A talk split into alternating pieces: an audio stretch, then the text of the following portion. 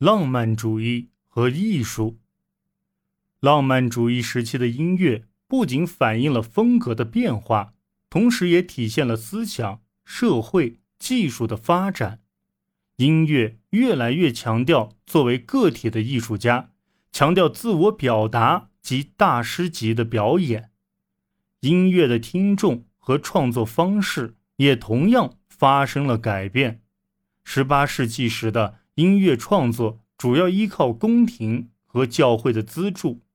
尽管在大城市已经形成了听音乐会的传统，法国大革命后，宫廷和教会的资助减少，但同时不断扩张的城镇也为音乐演出提供了更多的听众，更大的新礼堂被建起来，这就要求有更大型的乐队和能在音乐会演奏的长作品。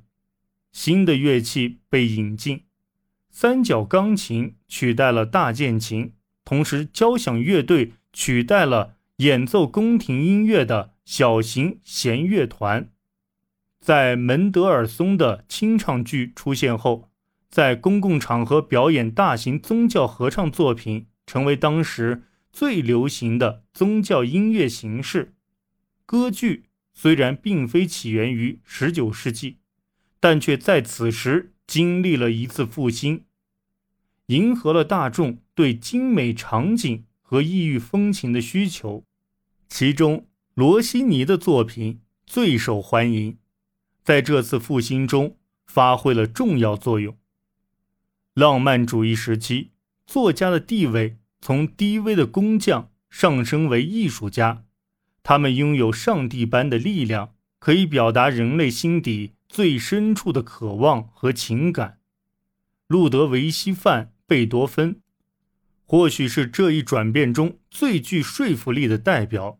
他的暴脾气及在新音乐形式方面的领先地位，使其成为19世纪艺术天才的典型。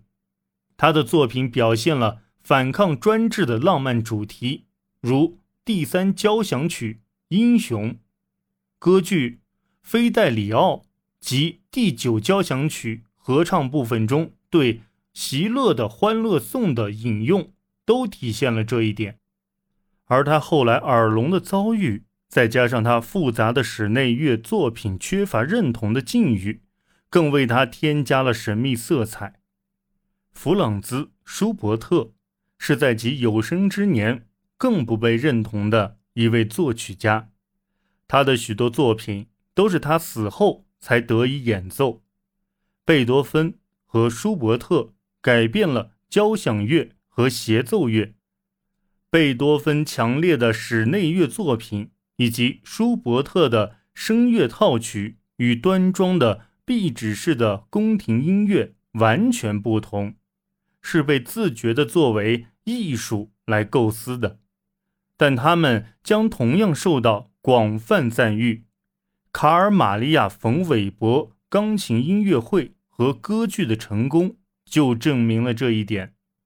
许多音乐家有意识地借鉴了浪漫主义文学，埃克托·伯辽兹以拜伦、斯科特及歌德的作品为基础创作管弦乐和歌剧作品。音乐家的音乐才能本身就吸引了一大批浪漫的追随者。伯辽兹的幻想交响曲问世时，配备的标准乐器的大型管弦乐队就已经由一个指挥控制了。一些演奏名家，如尼可罗·伯格尼尼，因精湛的演奏技艺声名远扬。波兰人弗雷德里·肖邦集浪漫的艺术家与出色的演奏家于一身。肖邦。被驱逐出波兰，因肺结核而英年早逝，过早埋葬了他杰出敏感的音乐才华，但在世界上留下了不朽的英名。与19世纪中期的许多艺术家一样，肖邦的作品也受到民族音乐、波兰民歌和马祖卡舞曲的影响。绘画的演变没有那么激烈，但画作的主题。确实发生了改变。雅克·路易·达维德刻画的年轻拿破仑形象弘扬了革命精神。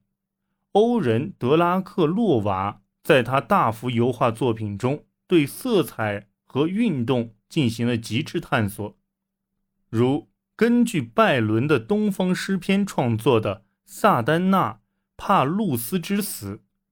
弗朗西斯科·德戈雅的作品主题广泛，创作手法多样，从传统的宫廷画到关于非理性和噩梦的题材都有涉猎。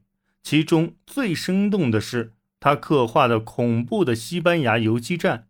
类似的效果在英国画家亨利·福赛利和威廉·布莱克的作品中也可以看到。布莱克的试刻版画。描绘了一个想象中的虚幻世界，他的仰慕者傅塞利则常常在作品中创造出一个怪异的世界，如梦魇。这种动荡的因素甚至潜藏在约翰·康斯特布尔的田园画风景画中，在他画中的乡村美景看似平静，云层下却是暗潮汹涌。这些特点。在 G.M.W. 特纳的作品中表现得更明显。他晚期的作品就是一片光与色的迷雾，而不再尝试表达任何象征意义。